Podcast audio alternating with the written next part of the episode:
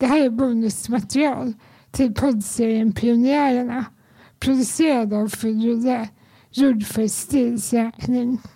Det här är intervjun med Herr Wilhelmsen. Varsågoda.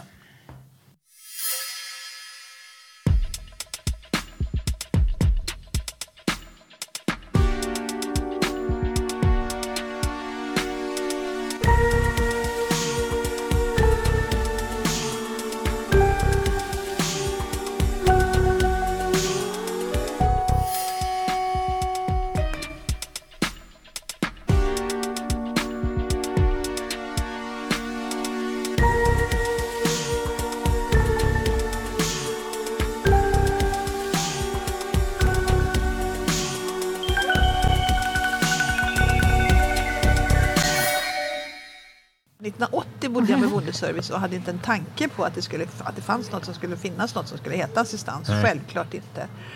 Utan eh, eh,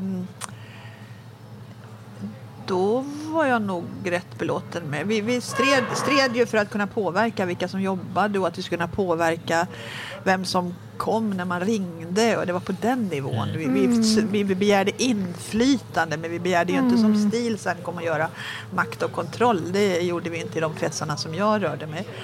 Utan vi ville ha lite att säga till om bara. Men du var på konferensen? Ja, jag var på den konferensen. Och det, jag är tillhör, en av tror jag är någon av de få som faktiskt vågar tillstå att jag tyckte det var det dummaste jag hade hört. Var, berätta. Ja, men alltså, jag gick därifrån jag, jag var så arg för att jag tänkte vadå få bestämma själv vem som jobbar? Det var så långt från den verkligheten jag levde i. Där det kunde vara så att det satt, alltså man prioriterade ju i personalgruppen vem som skulle få hjälp. Man var prioriterad om man behövde gå på toa. Mm. Man var prioriterad jag var prioriterad med min, mina barn. Mm. Men annars var det ju personalen som prioriterade. Och jag är rädd att de ofta prioriterade också att umgås med varandra nere i personallokalen. För det var väldigt bråttom tillbaka igen. Men jag bodde i en lägenhet, man ringde efter någon och det kom så, de, de ringde. Man behövde inte alltid säga vad man ville ha hjälp med men om man ville att det, man skulle bli prioriterad på något vis då var man tvungen att säga det. Men om man bara behövde hjälp så kunde man bara säga jag behöver någon. Så, så ja, det kommer någon sa de då bara. Man visste aldrig vem som kom. Men hur länge fick man vänta? Ja, det kunde ju röra sig om alltså, inte sådär flera timmar men jag är jättedålig på att vänta överhuvudtaget. Jag hatar att vänta. Så det kunde väl ta en halvtimme, tre kvart skulle jag kunna tänka mig utan, om inte man behövde gå på toa för då fick man ju gå, fick man ju hjälp. Men då hade jag ju en kompis på den tiden som hette Annika Jakobsson som bland annat skrev tror jag, det första studiematerialet kring liksom att för hon hade assistans innan assistans fanns. Men hon brukar säga att för mig kunde det vara, sa hon, mer prioriterat att få öppna ett fönster en varm sommardag än att gå på toaletten. Mm. Men de prioriteringarna fanns ju liksom inte. Nej, så att, eh, så, att, eh, så, så levde jag och då var det också sådär liksom lite, ja för att bad jag om någon hjälp som var kopplad till den man jag levde med så fick jag alltid säga att det här har jag kommit överens med arbetsledningen om att det här får jag be om hjälp. För, för jag, det var ju viktigt också att inte man hela tiden skulle upplevas sig som en belastning för familjen mm. utan att man också kunde få liksom vara med och bidra i familjen. Liksom. Så att, eh, men man blev himla bra på att motivera sin sak. Vi blev också himla bra på att slinka genom, smita genom systemet. För det var ju så här, det här med att det kommer någon kunde ibland innebära att det kom någon som man egentligen inte alls trivdes mm. med. För det var ju inte så att man trivdes med alla. Vi hade inte styrt, även om man hade varit med och påverkat, så hade, vilket vi inte hade varit i och för sig, men det är ju inte så att man funkar med alla ändå. Och då blev det så här, kom det upp någon som man bara tänkte, nej gud jag såg inte ut att ha den här människan i mitt hem. Då hittar man på en sån liten meningslös grej som kan du göra det och det som tog två sekunder. Och så sa man tack för hjälpen och så gick de. Och sen så, så väntar man sig, som man själv bedömde, lagom lång tid. De gick ju på det rullande schema där nere, för man fick inte vänta för länge för då fick man ju samma människa igen.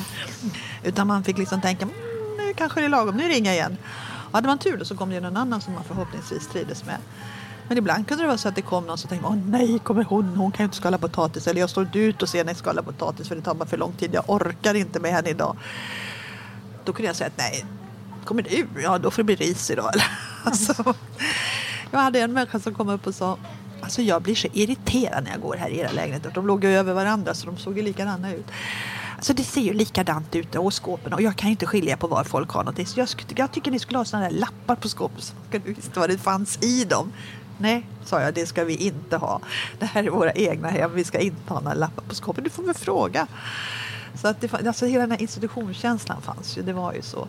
Jag vet en gång när eh, vänta, min yngsta, min dotter var liten. Då hade jag flyttat ifrån. Jag flyttade runt på flera sådana här verksamheter eller boendenheter som det heter. Hamnade slutligen då, den sista jag bodde på var i Kallhäll i Järfälla. Och då hade jag fått min tjej. Och då vet jag vid ett tillfälle, jag visste att de hade sina, ett möte, de hade en viss dag i veckan, när de, jag tror det var onsdagar. Och jag visste att de hade sitt möte, men hon hade gjort på sig. Och jag kunde inte, kunde inte byta på henne och hon var ledsen. Och ändå så väntade jag lite. Och så väntade jag lite. Och så väntade jag lite längre än jag egentligen tyckte var okej. Och sen tänkte jag, nej, nu kan inte jag vänta längre. Nu ringer jag in och ber att få hjälp med henne. Och då svarar de, hörru du, vi har faktiskt ett viktigt möte här inne. Och då kände jag bara så här, nej, jag har gjort den här prioriteringen. Jag har verkligen noggrant övervägt. Jag vet att ni har ert möte, men det här är viktigare. Men alltså hela tiden liksom få stå på sig på det sättet. Mm. Då blir man tuff, eller så går man under. Så. Men eh, jag tänker, du eh, levde tillsammans med en man. Mm. Och du är samma man hela tiden? Nej, jag har bytt några gånger. Ah. Mm. Ingen värdering nej, på det. Nej, nej. Eh, var det liksom...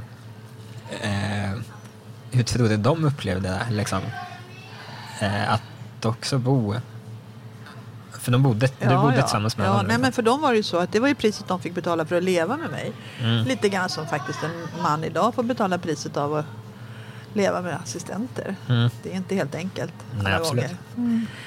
Så att eh, det är ju inte överhuvudtaget, även om jag aldrig egentligen vill, jag vill inte jag är väldigt ängslig för att säga någonting negativt om assistansen men det är inte helt enkelt alla gånger att hantera allting. Nej, absolut inte.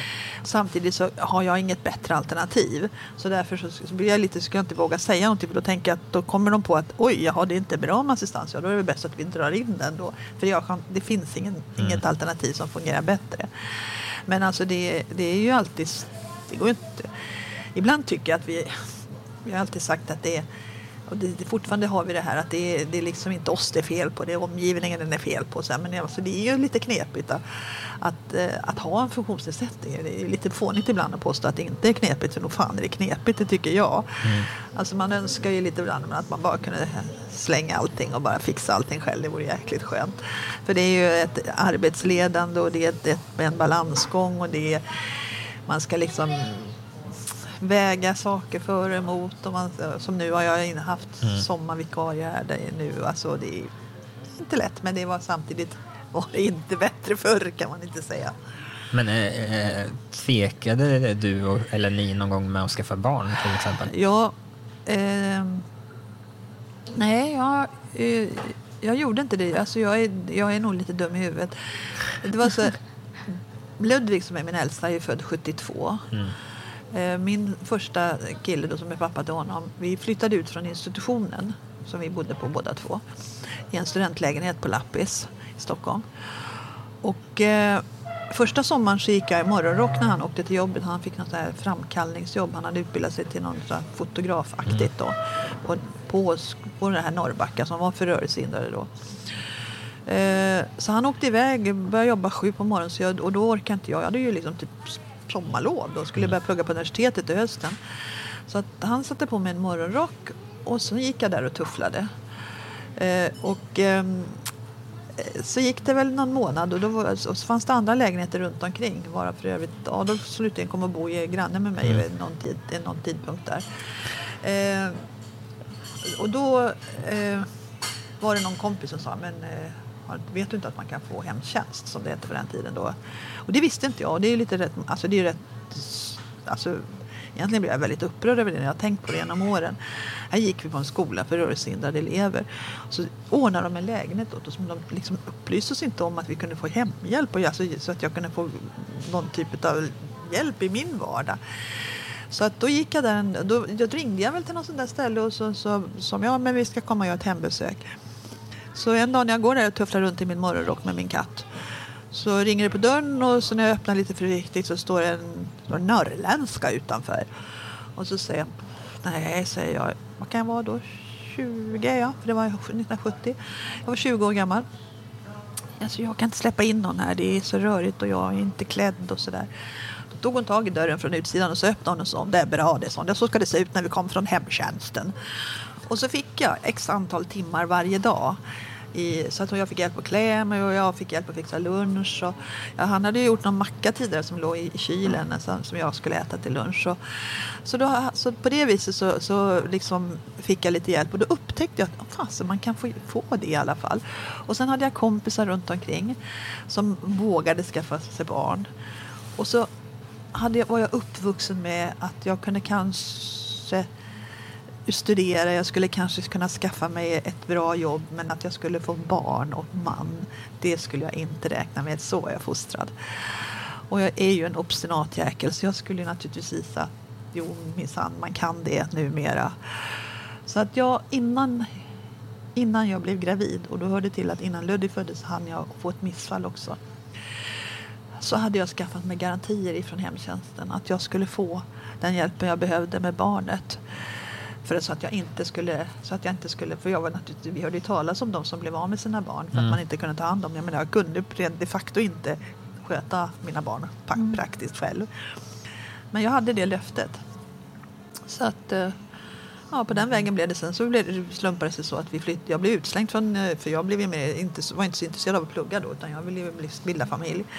Så jag blev utslängd från studentlägenheten och jag var helt, helt renons på när det gäller så kommuner och kommunalt självbestämmande och att det såg olika ut. Så jag hamnade ute i Botkyrka. För där fanns det massor med lägenheter och jag hade ingen koll alls. Men det slutade med att eh, jag fick i alla fall hjälp från klockan 10 till klockan 2 varje dag. Men mellan 7 och 10 och 2 till 5, 6 var jag själv. Och förmiddagarna gick rätt så bra.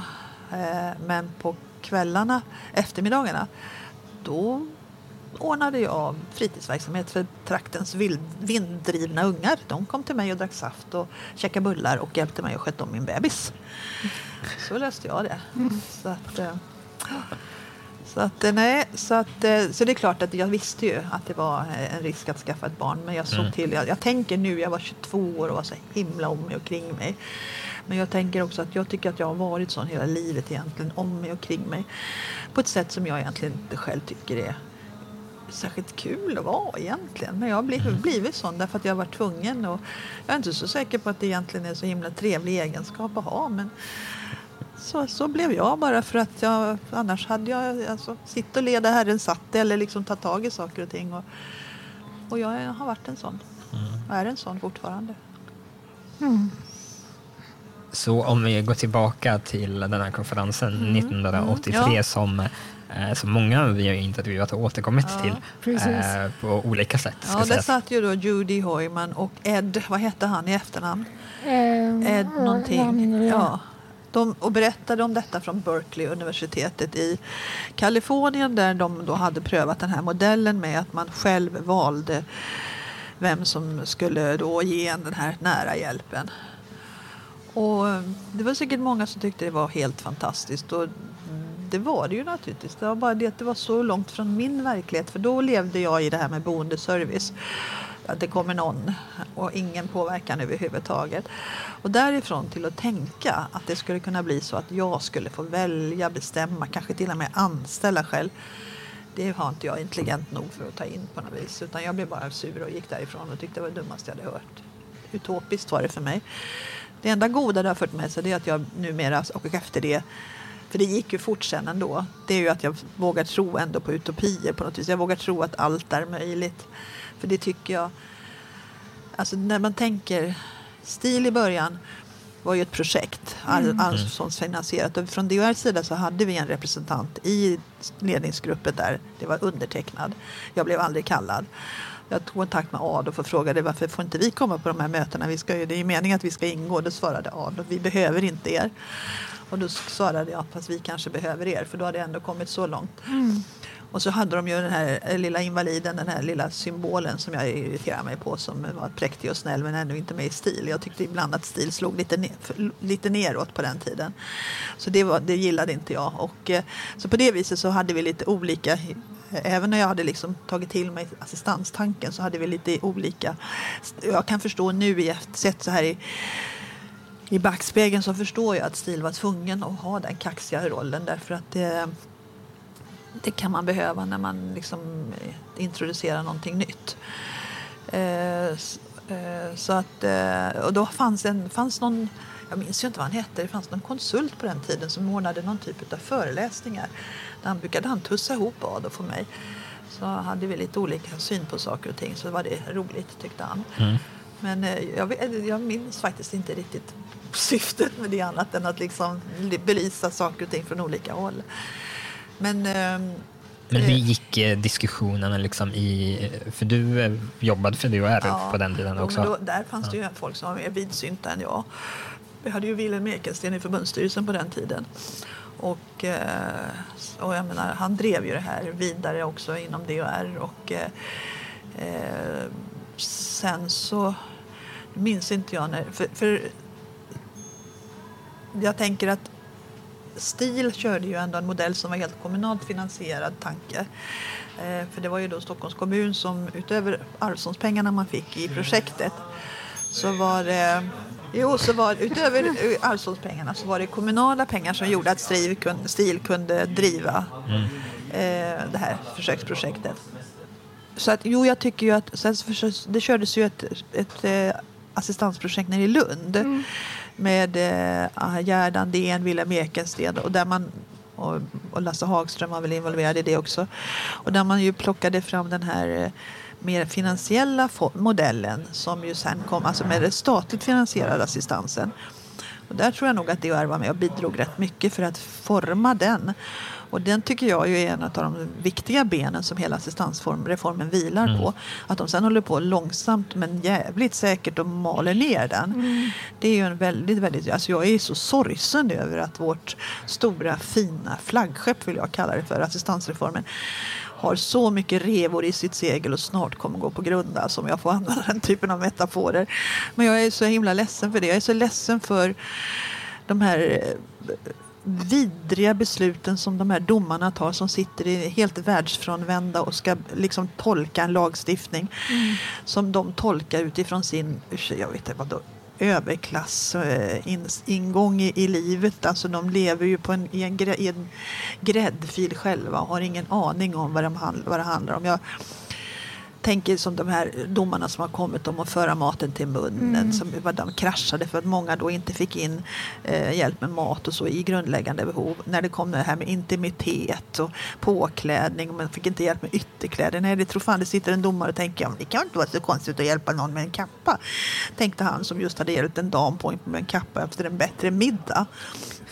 Jag, menar, det är liksom, jag tänker det är lite, lite skillnad på det och, än att, att, hjälpa mig på med en mössa så den sitter snyggt och få på lite vantar på mina sladdriga fingrar och en halsduk som känns bekvämt. Jag menar, då är man liksom innanför alla människors privata sfär och ändå ska det inte anses intimt. Så att jag menar på, jag är jätteledsen över, för jag tyckte att det, det var så fantastiskt när den här reformen sjösattes för att då fick ju vi ifrån funktionshinderrörelsen vara med och påverka. Vi fick vara med och utbilda de som skulle jobba på Försäkringskassan. Jag var med på flera sådana utbildningar. Och de var ju så entusiastiska. De tyckte det skulle bli så kul och äntligen få för, för Försäkringskassan liksom komma med, med en bra insats som liksom stärker människor. Och de som satt och gjorde de här bedömningarna, det var så här, berätta hur det funkar. Så beskrev man sin vardag och så fick man liksom Ja, hur lång tid tar det för dig att klä på dig på morgonen? Ja, det var inte så att någon stod och ja, tar det si och så många minuter utan ja, det tog väl en timme att klä på sig på morgonen. Ja, då fick man en timme för det.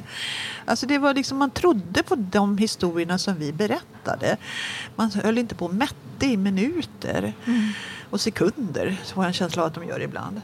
Så att, eh, nej, det var, det, var, det var ju så fantastiskt. Och jag, höst, beslutet togs ju i maj 93. Mm. Och eh, den, eh, när det var taget i riksdagen då kom Bengt Westerberg till, det var ju Bengt Lindqvist som sjösatte handikapputredningen. Och han var ju liksom vår man i regeringen, men han var synskadad, uppvuxen i, liksom, eller fostrad i rörelsen, i, ordförande i Synskadades riksförbund. Och, mm.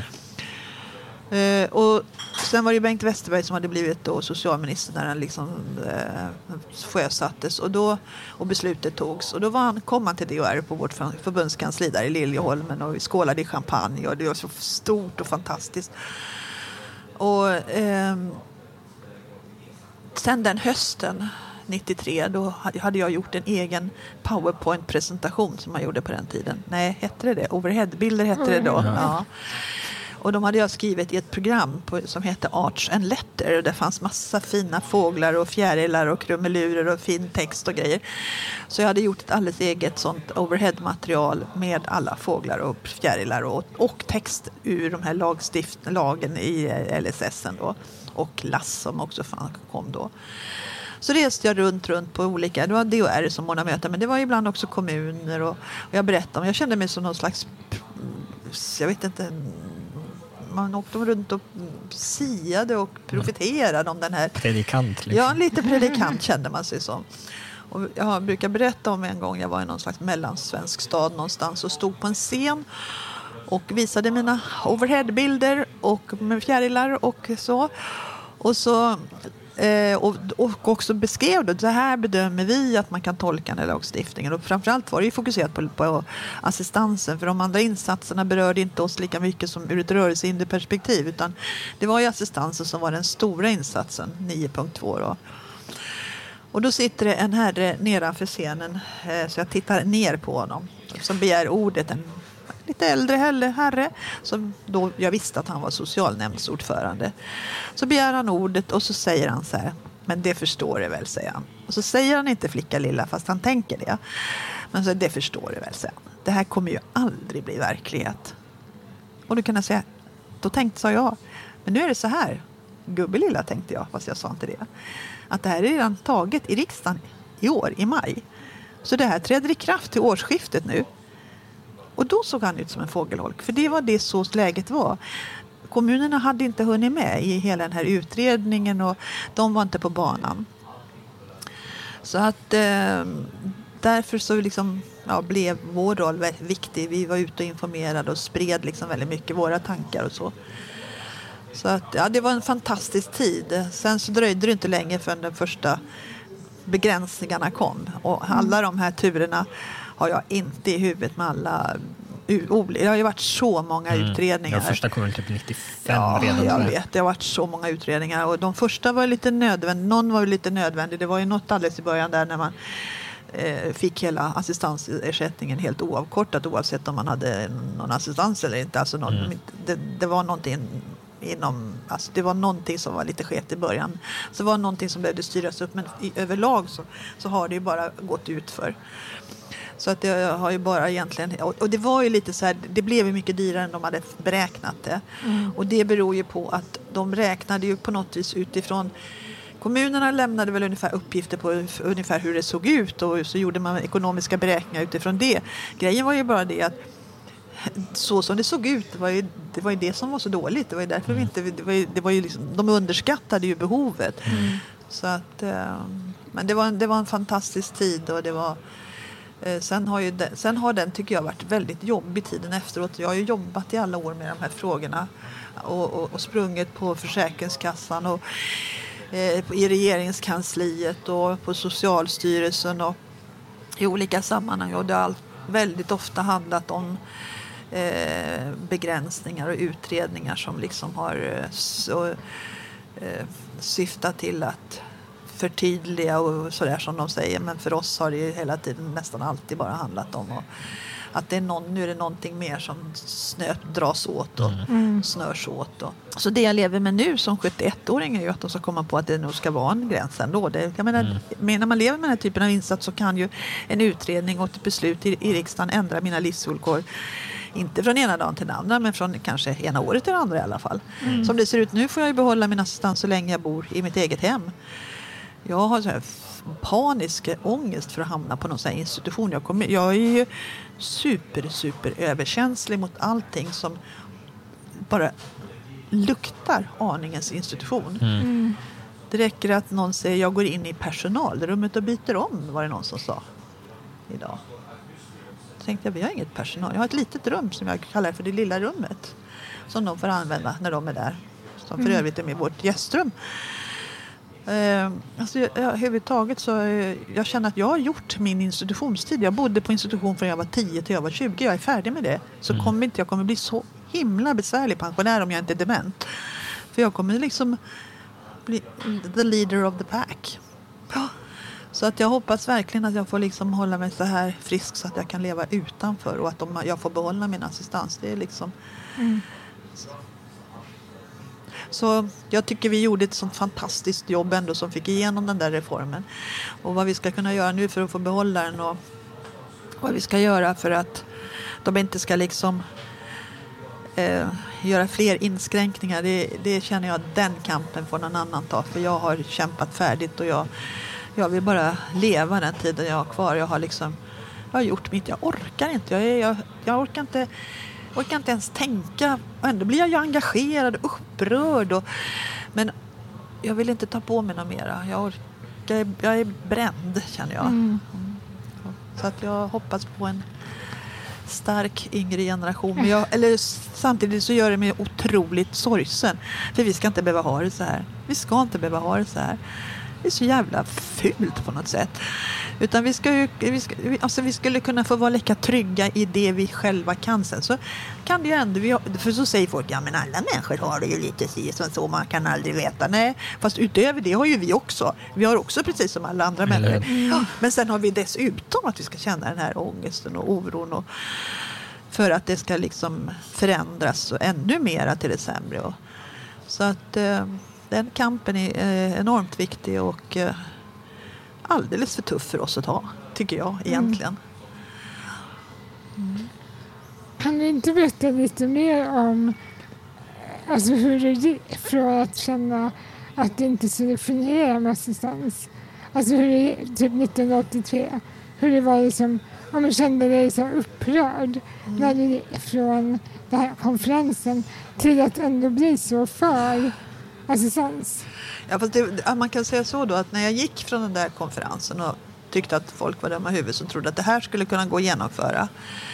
Så det som hände sen var ju ändå att jag utifrån, för jag var ju inte engagerad i STIL, mm. utan det var ju att jag utifrån följde och såg STILs utveckling. Jag hade kompisar som jobbade mm. med assistans och, och någonstans på den vägen så började jag ju se att ja, men det här kommer nog kunna bli något. Det kommer bli något. Det, det, det är möjligt.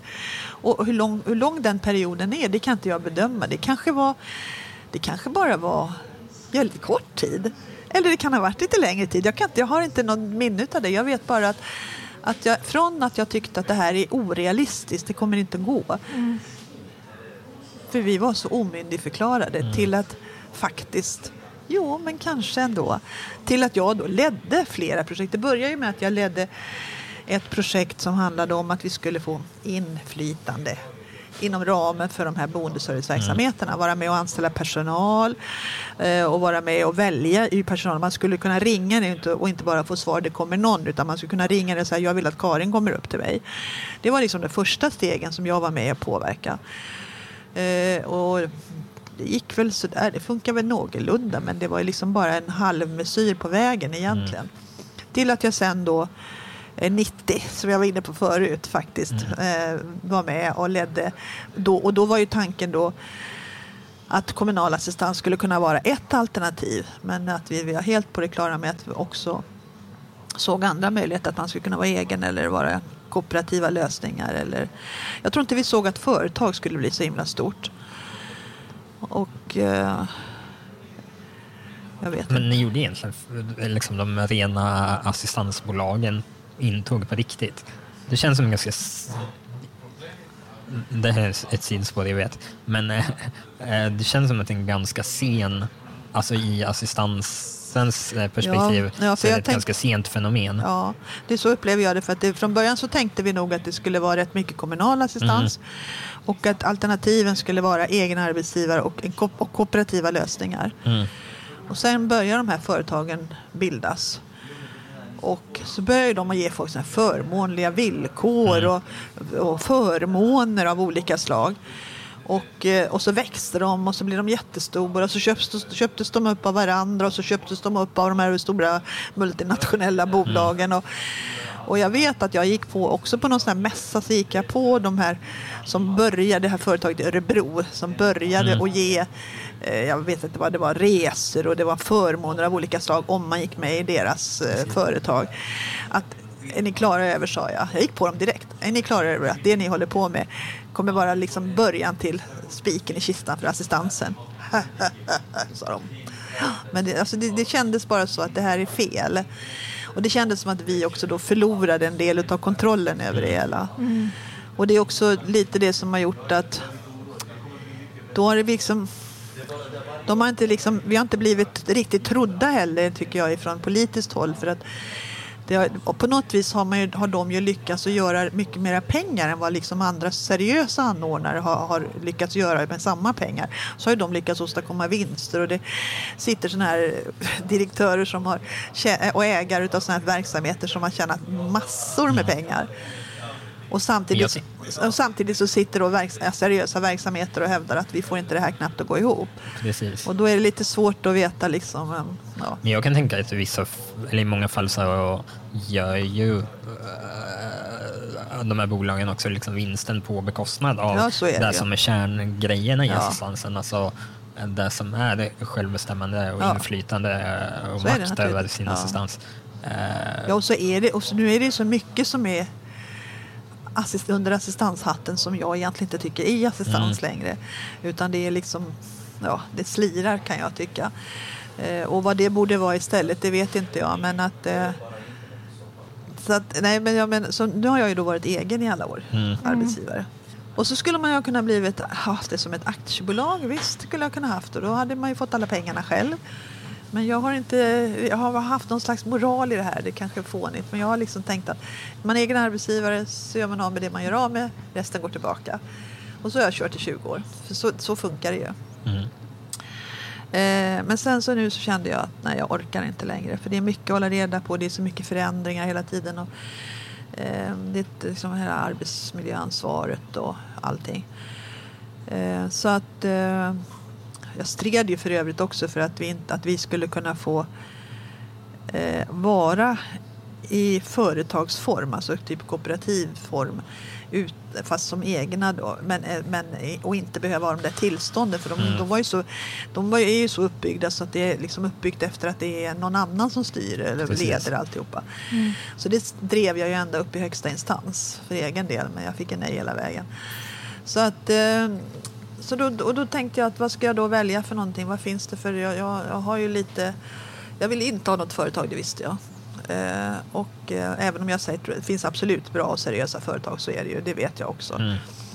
Men så det jag gillar, så valde jag stil då. Och det var väl för att jag kände mig ideologiskt mest trygg med stil. Eh, och det gör jag väl fortfarande. Sen kan jag ärligt talat tycka att Stils assistansben haltar lite grann. Skoja om man får inte. ursäkta jämförelsen. Men jag är lite förvånad. Jag förstår att eh, alltså, det här påverkansarbetet är väldigt viktigt för STIL. Men jag kan tycka att det är lite, finns lite mer att göra. Men det har jag framfört också. Så att det, så att eh, det, det står jag för. Men... Du är inte den första att uttrycka det kan jag säga. Mm. Så att, och, och, det tycker jag egentligen, för det är ändå grunden som, som organisationen vilar på. Mm. Eh, men jag är fortfarande ideologiskt trygg med, med stil. Men som sagt, eh, om jag skulle gå tillbaka igen till historien, är det någonting mer du vill att jag ska utveckla hemma? Jag som förlorar mig in i nutiden hela tiden. Nej, men jag tycker det är bra att du förlorar i sen. Alltså, jag tycker det är viktigt att ha ett nutidsfokus. Det är någonstans dit vi är på väg. Jag tänkte precis säga att jag vill gärna göra en, en uttalad framåtblick också. Vad sa du? En, en framåtblick? Ja, ja. vad du tänker kommer hända. Mm. Liksom, om du spekulerar fritt. Vad tänker du om assistansen framöver? Ja, alltså jag ska inte göra det för jag är så himla...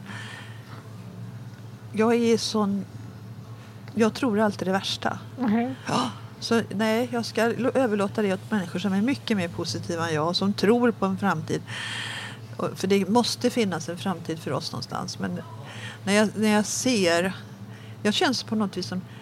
Jag skummade av grädden av den här perioden. Jag hade sånt jäkla flyt. Jag hamnade precis in rätt i tid, rätt i allting. Även om ja, man kan tycka kanske att det var lite sent. För jag fick ju leva rätt länge eh, och, och med de här bristfälliga villkoren.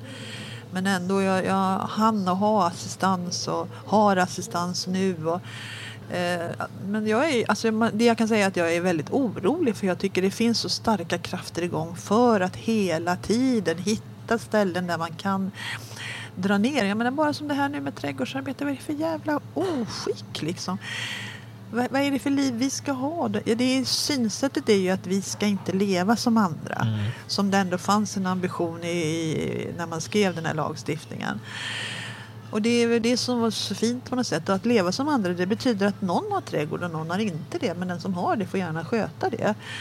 Eh, sköta den liksom någon får, jag menar, hur länge får vi ha, kommer vi få ha en hund? Och det här nu också med när de har blivit så himla noga på Försäkringskassan. Jag ju för fan känner mig helt eh, paranoid. Men Försäkringskassan bygger ju sina återkrav nu eh, på vad ja, de kallar för impulser. Ja. Som de mm. heller aldrig egentligen uh, talar om vad det är för något. Alltså det kan ju vara Ja, det kan vara någon som ringer. Vad som helst. Ja. Um. Ja, jag tycker det är otroligt uh, otrevligt måste jag säga. Att det är, och skrämmande. Så att jag skulle önska att jag hade en jättepositiv framtidstro. Det ordnar sig, ser det. Ni är så unga. Det kommer bli så himla bra. Och jag känner, nej fan det är skönt att livet inte blir så mycket längre. Nej, så tänker inte jag, för jag gillar verkligen livet. Jag gillar att leva, men det är också därför jag är så rädd för att, inte, att man ska liksom göra det ännu sämre för oss. Mm. För att vi, för man gillar ju att kunna ta tillvara och leva. Ni är båda två sådana levnadsglada människor precis som jag som tycker om att liksom omfamna livet och alla livets alla möjligheter. Och ska då sitta någon annan jäkel och bestämma vad det är som är min, vad jag ska få omfamna för någonting i mitt liv. Det gör mig... Jag kan säga jag blir så arg och det har ju varit min räddning genom livet att jag har en vrede som jag hämtar väldigt mycket kraft ur. Den har jag snubblat över den ibland också för jag, den, den tar sig uttryck i ren skär mm. ilska ibland också som drabbar andra i min omgivning. Men, men den också, jag har också haft mycket kraft i vreden. Den, den, det blir liksom det här man tänker, nej så fan. Det här måste vi göra någonting åt. Det här måste gå att påverka. Det här måste gå. Första gången jag kände att det gick att påverka, då var jag 12 år. Och det var en doktor som satte mig i sitt knä. Och så sa han, men Wenche ska vi inte ta och steloperera den här handen med min högra hand? Då hade jag haft en skena länge som höll handen rak, för det skulle, hade de för sig. Det var ju snyggare att den var rak. Och då kunde inte jag skriva. Jag tyckte om att skriva, det är väldigt vacker handstil och jag tyckte om att täcka och teckna och så. Det kunde jag inte göra med den där skenan på mig. Så när han föreslog att jag skulle steloperera den så, så sa jag nej, det vill inte jag. Och då sa nej, då får det väl vara då. Och då förstod jag, wow, man kan påverka själv. Så att från därifrån och till nu är det några år. Men, eh, men eh, vad, vad skulle du säga eh, för oss som eh, är något yngre än vad du är och som någonstans måste ta kampen.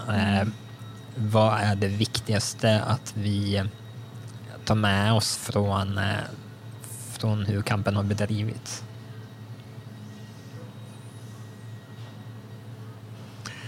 Att ta med oss från kampen som har varit. Har varit.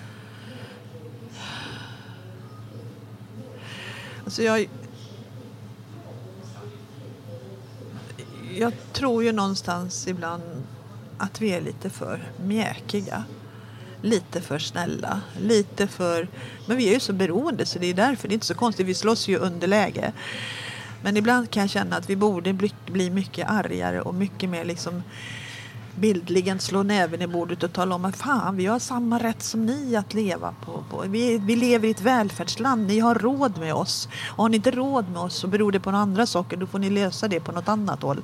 Se till att de skattepengarna kommer in bara. Låt dem inte rinna ut i något annat skit, i något annat hål någon annanstans. Um, men utan vi sitter där, vi, vi spelar liksom på deras spelplan och deras halva. Och det är det där vi bjuds in också. Det, problemet är ju bara att man kan befinna sig lite grann på, över på den andra sidan. Problemet är bara att om man kommer för långt över, ja då, så, då har ju de makten att peta bort oss och det har de ju gjort i väldigt hög grad. Vi sitter ju inte alls med i samma utsträckning i utredningar och sånt som vi gjorde förr. Samtidigt som man då kan påverka när man sitter med i utredningar och sådana saker så blir man ju också någon slags gisslan på ett, mm. ett sätt. Man går med på något, man hör ju hur tongångarna går i en utredning. Jag har suttit med i några utredningar när det gällt bilstöd till exempel så hör man hur de diskuterar i skitdåliga förslag. Eller så kommer de med något sånt där, det har hänt i flera assistansutredningar, då lägger de något förslag som är åh jätte, vi reagerar. Så då skriver de ett nytt förslag som inte är riktigt lika dåligt men det är fortfarande sämre än det var innan. Mm. Och då tycker vi att, att vi har vunnit när vi själva verket i grund och botten har förlorat. Och så tycker jag det har varit genom hela assistanshistorien. Nej, ja, jag vet inte. Jag, så jag vet att STIL jobbar med att jobba fram alternativa modeller eh, komma liksom lägga fram konkreta bra förslag. Ja, det är väl en väg, det kanske är bra. Men, men eh, eh, i grund och botten handlar det om att, att, att eh, på något vis kräva att man ska bli betraktad och behandlad som en människa kan jag tycka med, med samma rätt till mm de villkor som, som är möjliga för var och en. Jag tänkte på att du sa faktiskt en sak tidigare eh, och det var att utopier faktiskt är möjliga. Mm. Att man ska våga tro på utopier. Ja. Det tänker jag är... Um... Men då måste man ju ha en utopi. Exakt, ja. jo absolut. Mm. Uh, och där kan jag absolut också tycka saknas idag. Nu är det jag som sitter och tycker väldigt ja, mycket, jag vet, ja. men uh, jag kan inte låta bli att tycka Nej, men det, är, det, är väl, det, är väl, det, är väl, det är väl en dialog också samtidigt. Ja. Så att, och, och, kan man måla upp en utopi och, och, och liksom sträva mot den så är väl det en jättebra grej. Där man vet att det är dit vi är på väg. Och det var ju så när det gällde assistansen att vi hade en rätt tydlig bild även om vi inte hade precis klart för oss hur det skulle finansieras och hur det skulle bli. Mm. Så hade vi det. Så det viktiga var att man skulle få välja själv. Det var ju det som var liksom grundstommen och det som var det, Alltså vi skulle ta, enligt facket så ja, de kommer ju ta över alltihopa. De kommer ju köra assistenterna i botten och det kommer ju bli ett helvete för det kommer ju, det kommer ju bara bli, vi kommer ju bli så förskräckliga som, som eh, får den makten att göra allt det här.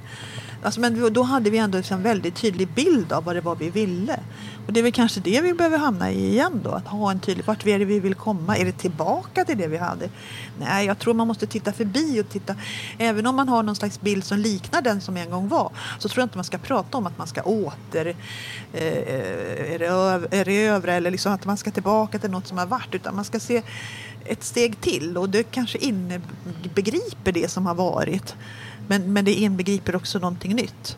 Och då känner jag att men där står, står, står jag liksom, slår mm. jag det slint eller vad ska jag säga? Står jag mig slätt ska jag säga därför att jag har inte den förmågan. Nu hade inte den 1983. Jag kunde inte se då att det fanns den här möjligheten. Och det kan inte jag idag. Men det finns alltid människor som har den möjligheten och förmågan. Och det, det gäller ju liksom att lyfta dem och backa dem. Så att det är väl ungefär det enda jag kan känna. Mm. Och så hoppas jag verkligen att de att det blir verklighet och att inte det här som händer nu knäcker oss allihopa. Så att vi allihopa till slut bara sitter och påtar i våra egna trädgårdar och bygger våra egna små ja, men oaser. Jag kan känna allt, allt det här heminredningstjoandet som folk håller på med. Det är uttryck för också lite grann att omvärlden är så stor och hotfull. Jag bygger mitt eget lilla bo där jag är trygg själv. Mm. Och, och, och, det är lätt att det blir så. Det blir stort och hotfullt och då försöker man bara liksom att boa in sig i det man vet att man har. Så att... Eh, jag tror att eh, jag skulle önska att jag tror ju det finns, har ju funnits genom åren väldigt starka grupper, samlade grupper kring just assistansfrågan och som har varit rätt drivande. Eh, problemet är väl bara att i de där grupperna har man ju fått in de här företagarna också. Så plötsligt så blir det liksom inte riktigt lika trovärdigt längre. Mm. Men eh, ja, nej, jag Kampen går vidare brukar jag avsluta någon sån här årsredovisningar jag skriver för DHR och den går ju tyvärr vidare hela tiden. Mm. Mm. Den gör ju det. Mm. Vi har ju alltid en jättehemsk fråga mm. som man inte behöver svara på om man inte vill. Nej. Uh, men vem tror du att du hade varit om du inte hade haft personlig assistans? Alltså du hade varit dum, men jag menar liksom... Ja, men vad, du hur hade fått- mitt liv sett ut Ja, menar du? precis. Ja, om jag du inte hade haft assistans? Ja, det hade ju fortsatt. eh, Jag hade ju naturligtvis bott kvar med tillgång till boendeservice för det gav mig ändå ett visst mått av frihet. Och, eh, och sen är jag ju sån då att då hade det varit som förut. Jag hade åkt till i affären och handlat. Nu, har, nu finns det ju de här digitala möjligheterna. Men om jag, då åkte jag till affären och handlade. Då hade jag ingen assistent med mig. Ut, eller jag hade ju ingen assistent, jag hade ingen personal med mig. Utan då, och så tog jag en korg och så gick jag runt i affären och så tog jag det jag nådde själv. Och det jag inte nådde det bad jag någon annan kund att plocka ner. Och så när korgen var för tung så ställde jag den vid kassan och sa jag ställer den här, jag hämtar en ny korg och så gjorde jag samma vända igen. Men, och så till slut kunde jag, ha, kunde jag ha kanske tre eller fyra korgar. Och så fick de lyfta upp det, de som jobbar i Konsum, fick de vara mina assistenter. Och sen så fick de bära ut eh, grejerna till bilen. Såvida inte det stod en kund bakom som sa ja, men jag kan ta dina grejer ut till bilen. De kunde då, och då hände det en gång att en tant sa att jag kan bära ut dina kassar till bilen, jag ska bara betala mitt eget först. Ja okej då, sa jag tänkte det kan jag väl göra. Så stod hon där och skulle betala. Och så hade hon 50 spänn i handen. Så plötsligt så tog hon den 50-lappen och så stoppade hon den i min bröstficka. Och så sa hon, ta den här du och unna dig något gott. Eh, sa jag, jag vill inte ha några pengar, sa jag. Det är okej att du bär ut mina kassar till bilen men jag vill inte ha några pengar. Ta den där du och unna dig något gott, sa hon igen. Då sa jag, jag vill inte ha några pengar, ta 50-lappen. Jag kunde inte ta, jag kunde inte få upp den. Hon vägrade ta den. Och, då, och jag blev liksom, jag vill inte ha några pengar. Du får ta mina kassar, okej, men jag vill inte ha några pengar. Och då började jag känna att folk runt omkring började tycka att oh, det var en otacksam liten invalid. Så tänkte jag, jag får knipa igen. Så jag tog, hon bar ut mina kassar till bilen, bara det hade jag egentligen inte lust heller men efter att jag fått den där 50-lappen. Och sen så åkte jag hem och på den tiden, det var, då var min eh, mellanson, han var så här, i gymnasieåldern så han spelade golf på, han gick ett golfgymnasium. Så då gav jag honom, så sa jag, titta vad jag har i fickan, sa jag till honom. Tog han upp den, 50 spänn sa han. Ja, ta den och använd den på golfbanan, så det är det mest onyttiga jag kan komma på. Så att, eh, nej men så var det, jag ter- terroriserade hela min omgivning, alla fick hjälpa mig överallt. Eh, men eh, man, det var ju så det gick runt för, för, för sådana som mig som ändå kunde. Och så åkte jag runt i världen med utan byxor, underbyxor, vilket inte är så himla praktiskt alla gånger. Jag tog tåget till Umeå, eh, nattåget, eh, vaknade, tog mig med min väska till ett hotell. Hemtjänsten kom och klädde på mig. Höll mina möten, gick tillbaka till hotellet. De klädde av mig min pyjamas som jag åkte hem i. Och sen åkte jag taxi från Centralen och hem till eh, där jag bodde. Så såg ju livet ut. Det var ju ett slit hela tiden. Jag åkte, sen fick jag ju den möjligheten med bilen. Då åkte jag bil runt sådär och bokade med hemtjänsten i, på hotellet i Hudik och hotellet i Karlstad. Och kom de och, en gång så satt jag i en reception ungefär så här på ett hotell i Hudik och slängde käft med några så här, gubbar som reste runt i tjänst eller så här, ja, resande, vad de nu kan ha varit, damundekläder, inte vet jag. Och kände mig lite cool och så här. Så, och då kom det in två tanter från hemtjänsten ungefär på det här avståndet som vi sitter nu från den här disken. Så säger de med hög röst vi är här för vi ska lägga en Wenche Willumsen. Och då är det så här, ridå, så cool var jag inte då. Så fick jag gå fram till dem och säga Ni ska inte lägga mig, ni ska hjälpa mig att klä av mig. Att jag hade velat välta om Egentligen hade jag velat säga Nej vadå, hon är inte här. Nej, det var ju, alltså, det var ju slitigt och det var ju ett planerande och det var alltid att ligga före i rent mentalt så. Vad kan hända här och nu? Hur kan jag förebygga att någonting inte går fel? Så, så såg livet ut. Och hade fortsatt utan och fortsatt att assistans. se ut. Så hade det fortsatt att se ut utan assistansen. Mm. Ja, absolut. Så den är, jag var ju, det var ju sent. Jag fick min assistans då var jag 49 när jag fick riktig assistans. Eh, 99. För innan dess så höll jag på att ordna så att alla andra skulle få bra assistans men, i jobbet. Men jag hade inte riktigt, jag hade timmar men jag hade liksom bara några timmar på morgonen och någon timme någon kväll i veckan. Och sen hade vi någon gemensam assistent på jobbet och det var lite halvmesyrer.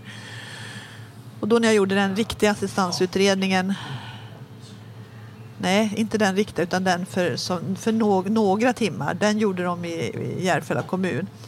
Då hade i alla fall assistansen kommit. Då frågade hon mig så här. Eh, har du några föräldrar? Eh, ja, min pappa är död, sa jag. Min, min mamma bor ju nere i Skåne. Jag bodde i Stockholm. Ja, har du några syskon? Eh, ja, jag har ju två bröder, men de bor ju i Skåne också, svarar jag snällt då. Och sen när jag åkte därifrån, satt i bilen, så tänkte jag men vänta nu, knack, knack, är ingen hemma i huvudet på mig eller? Varför sitter jag och svarar på frågor om mina föräldrar och mina syskon? Jag var gift, jag hade tre barn, jag hade ett heltidsjobb. Vad fasen hade de med det att göra? Så då blev jag så arg, så då ringde jag upp dem sen och sa det, det var helt, helt irrelevanta frågor. De hade ingenting med mitt assistansbehov att göra överhuvudtaget. Men liksom, ja, den inställningen. Ibland tror jag att den fortfarande lever. Mm. Mm. Så att... Eh, nej, tack, tack och lov för assistansen. Den har ju i alla fall har ju gett oss liksom människovärdet tillbaka. Det kan, det kan jag tycka. Jag vet, jag, jag hade något utländskt besök för rätt många år sedan nu, men det var efter assistansreformen. Och då så säger en av de besökarna från Italien, Italien eller någonting, så säger, eller om det var ner från Österrike, vi var ett gäng kvinnor som träffades i alla fall tyckte att vi hade väldigt många handikappade så att säga i Sverige. Nej, så jag skillnaden är bara att vi kan röra oss ute. Vi sitter inte inlåsta någonstans utan Vi kan vara ute bland människor och då ser det ut så här i världen. Och det, det har varit så himla skönt och, och det var så fantastiskt när reformen trädde i kraft. Liksom jag, kompisar omkring mig började leva. Folk bildade familj. Man började sminka sig. Det var slut med mjukisbyxor och tubsocker och fläckiga tröjor. Om inte man valde själv att ha det. Nu blev jag nervös. Nej, du hade ingen fläckig tröja. Nej, men det var så, alltså många såg ut så, för det var ingen som brydde sig. Den hjälpen som man fick många gånger var ju rätt opersonlig. Vi fick inte ens fästa oss i varandra. Det hände ju till och med på den tiden för ja, 80-tal att man delade på folk. Alltså nej, men nu har du jobbat så länge så nu är det bäst att du slutar där så att ni blir fästa vid varandra. Så att eh, det byggde liksom på det helt motsatta än vad sen assistansen har byggt på. Mm. Nej, så att eh, det har varit fantastiskt. En fantastisk resa att vara med på kan jag väl tycka.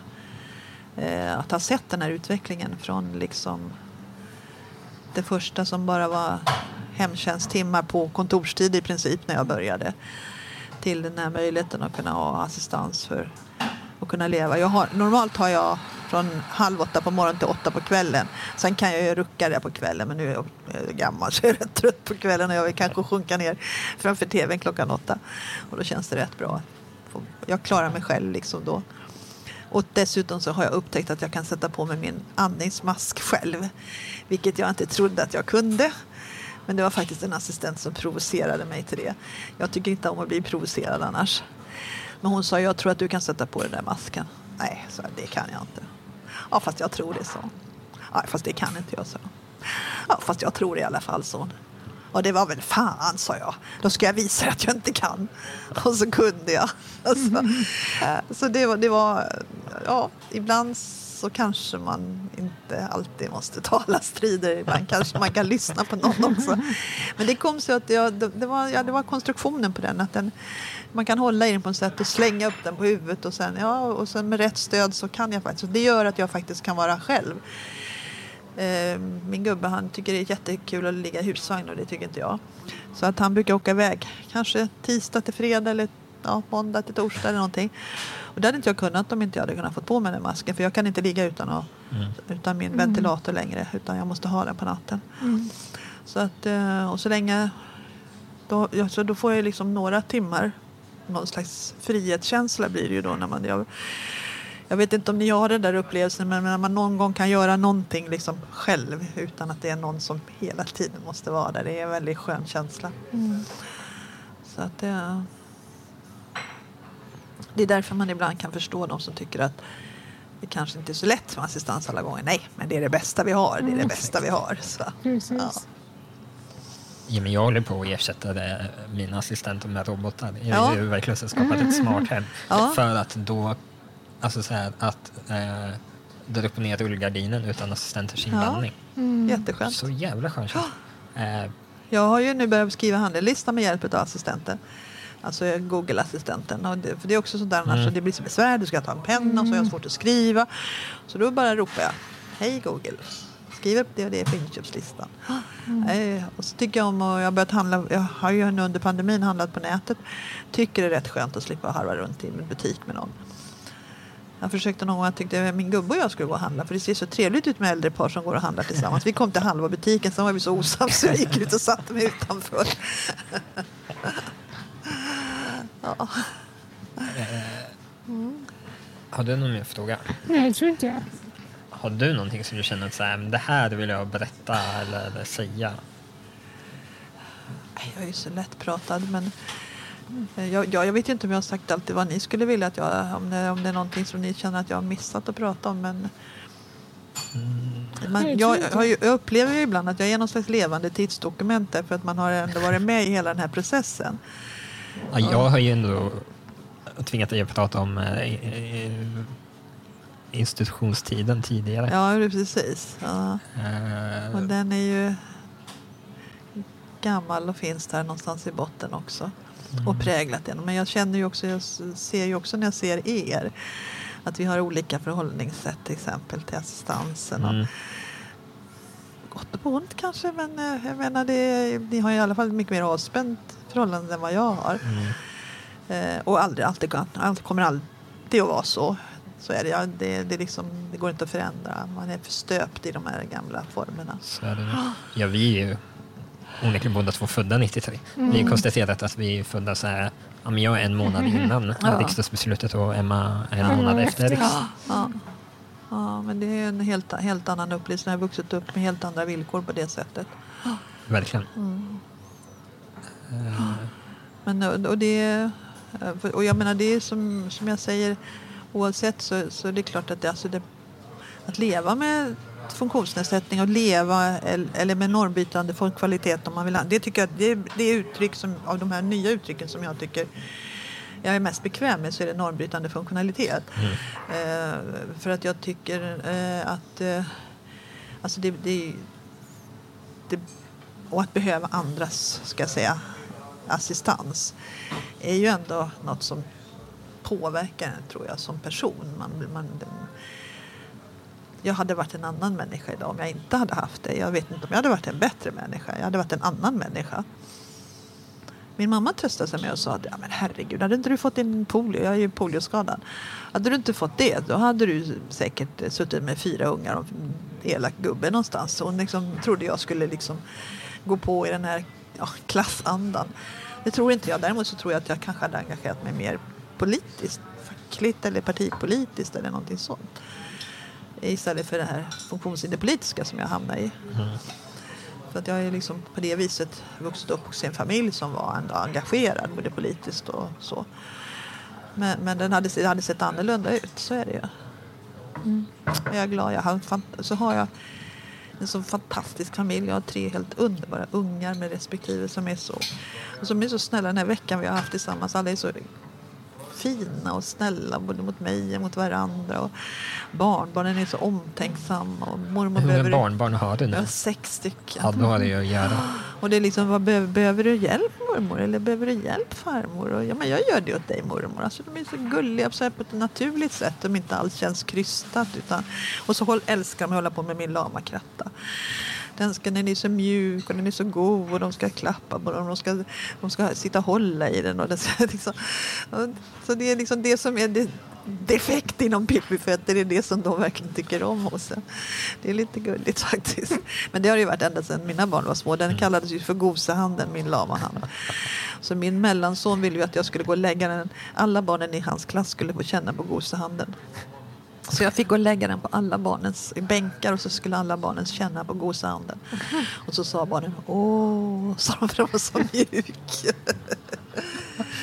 ja, herregud. Ja. Nej, då, så att jag känner mig otroligt privilegierad och jag tycker att jag har, har haft och har ett bra liv. Jag är inte ett dugg bitter på något sätt. Jag är bara trött på kampen, men jag är inte bitter. Mm. Du är pensionär. Du har gjort ditt. Jag är pensionär, precis. precis. Ja. På den fronten. Nu ska du bara leva livet. Nu ska jag bara leva livet.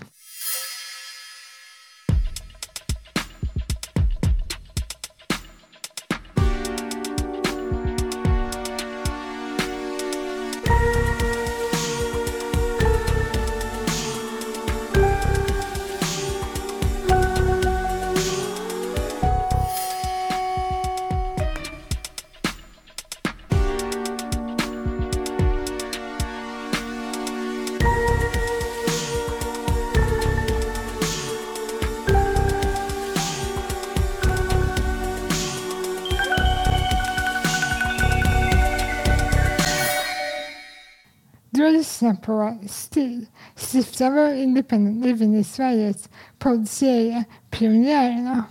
Producerat av Fulla Rulle, Emma Åstrand och Tobias Holmberg. Musik av Anders Åstrand och ljud bearbetat av Thomas Bolin.